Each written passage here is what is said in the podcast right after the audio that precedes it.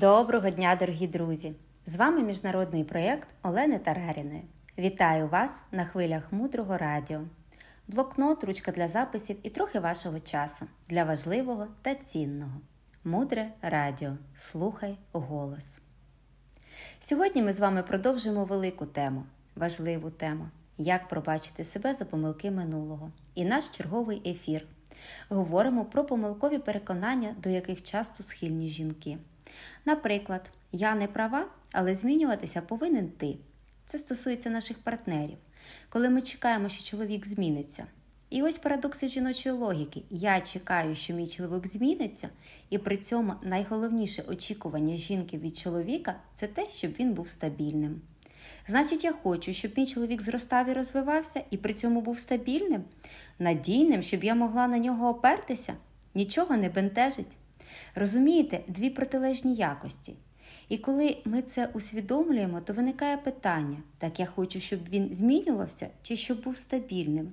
І, звичайно ж, хитрий мозок говорить: ні-ні, я хочу, щоб він розвивався і був стабільним. І ось ви станьте, замріть і біжіть одночасно. І якщо у вас вийде стояти і бігти, тоді продовжимо розмову. Але виникає питання: хто в парі повинен бути стабільним, хто в парі повинен змінюватися. Це дуже важливо. Дуже важливо, тому що гнучкість це структура жіночої природи, а стабільність це структура чоловічої природи. І тоді ми повинні відстати від своїх чоловіків і дозволити їм бути стабільними, але самі при цьому знайти природу гнучкості. Розумієте? І так, чоловіки змінюються, але це все відбувається на дуже тонких рівнях. І коли ви будете гнучкими, ви зможете відчувати природу чоловічих змін. Критично важкий тезис, важка артилерія. Якщо у жінки є щось, за що вона чіпляється, до чого воно прив'язане, від чого вона залежна, то в чоловіка цього не буде.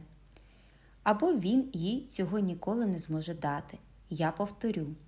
Кожного разу, коли в жінки формується зачіпка за щось, її чоловік це втрачає, або він цього не робить. Що це значить? Це значить, що ми повинні навчитися жити в довірі до наших партнерів. І якщо він каже, що зробить те чи інше, важливо покластися на нього і довіритись простору. На жаль, небагато жінок на це погоджується. Більша частина жінок запрягається в чотири роботи. Ну що ж, ми повинні заробляти, ми ж повинні якось розвиватися і жінка перетворюється в такого собі безсмертного поні. А потім каже: Мій чоловік мене не хоче, він мене не відчуває, він мене не розуміє. А чоловіку взагалі не дуже цікаві стосунки з безсмертним поні. Він зустрів веселу, надихаючу хохотушку, яка з розкритими очима дивилася на нього. І він розумів, що поруч з цією жінкою він може все. І ось одного разу, через якусь кількість років, разом він прокидається, а поруч з ним безсмертний поні, який і в суботу, і в неділю нескінченно, в телефоні, на роботі. Поміркуйте над цим. Що для вас значить бути неприв'язаним? Що для вас значить бути вільним? Таким чином, ми з вами сьогодні дізналися, що наші партнери не можуть бути одночасно і стабільними, і змінюватися. Наша задача залишити наших партнерів спокою і розвивати свої стани, а це природнім чином і викличе зміни і в наших партнерах. Далі глибше. Залишайтеся з нами на хвилях мудрого радіо. Мудре радіо. Жити на глибині. З вами була Олена Тараріна, транскрибатор Наталія Королькова, переклад Ірина Акжигітова, озвучення Світлана Ромашина. До зустрічі в ефірі!